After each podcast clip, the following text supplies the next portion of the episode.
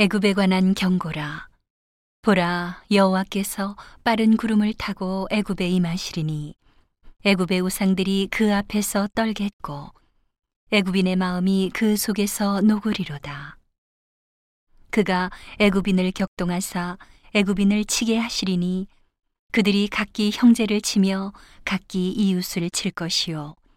성읍이 성읍을 치며 나라가 나라를 칠 것이며 애굽인의 정신이 그 속에서 쇠약할 것이요. 그 도모는 그의 파하신 바가 되리니 그들이 우상과 마술사와 신접한 자와 요술객에게 물으리로다. 그가 애굽인을 잔인한 군주의 손에 붙이시리니 포악한 왕이 그들을 치리하리라. 주 만군의 여호와의 말씀이니라.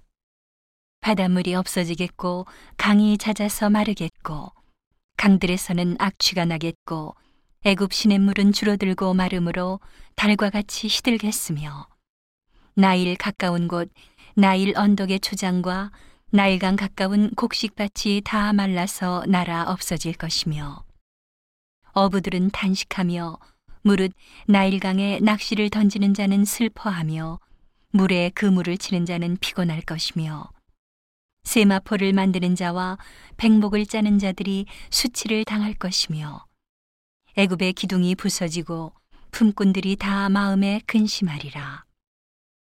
소안의 방백은 지극히 어리석었고 바로의 가장 지혜로운 모사의 모략은 우준하여졌으니 너희가 어떻게 바로에게 이르기를 나는 지혜로운 자들의 자손이라 나는 옛 왕들의 후예라 할 수 있으랴. 너의 지혜로운 자가 어디 있느냐? 그들이 만군의 여호와께서 애굽에 대하여 정하신 뜻을 알 것이요 곧 내게 고할 것이니라. 소안의 방백들은 어리석었고 노베 방백들은 미혹되었도다. 그들은 애굽 지파들의 모퉁이 도리언을 애굽으로 그릇 가게 하였도다.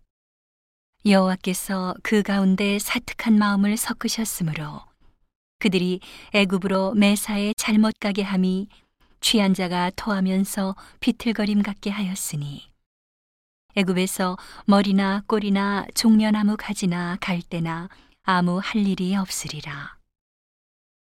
그날에 애굽인이 부녀와 같을 것이라. 그들이 만군의 여호와의 흔드시는 손이 그 위에 흔들림을 인하여 떨며 두려워할 것이며 유다의 땅은 애굽의 두려움이 되리니 이는 만군의 여호와께서 애굽에 대하여 정하신 모략을 인함이라. 그 소문을 듣는 자마다 떨리라. 그날에 애굽 땅에 가나안 방언을 말하며 만군의 여호와를 가리켜 맹세하는 다섯 성읍이 있을 것이며 그 중 하나를 장망성이라 칭하리라 그날에 애굽 땅 중앙에는 여호와를 위하여 제단이 있겠고 그 변경에는 여호와를 위하여 기둥이 있을 것이요 이것이 애굽 땅에서 만군의 여호와를 위하여 표적과 증거가 되리니 이는 그들이 그 압박하는 자의 연고로 여호와께 부르짖겠고 여호와께서는 한 구원자 보호자를 보내사 그들을 건지실 것임이라. 여호와께서 자기를 애굽에 알게 하시리니 그날에 애굽인이 여호와를 알고 제물과 예물을 그에게 드리고 경배할 것이요. 여호와께 서원하고 그대로 행하리라.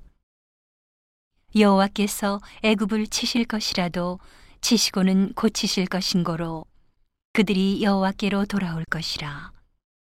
여호와께서 그 간구함을 들으시고 그를 고쳐 주시리라 그날에 애굽에서 아수르로 통하는 대로가 있어 아수르 사람은 애굽으로 가겠고 애굽 사람은 아수르로 갈 것이며 애굽 사람이 아수르 사람과 함께 경배하리라. 그날에 이스라엘이 애굽과 아수르로 더불어 셋이 세계 중에 복이 되리니 이는 만군의 여호와께서 복을 주어 가라사대 나의 백성 애굽이여 나의 손으로 지은 아수르여 나의 산업 이스라엘이여 복이 있을지어다 하실 것임이니라.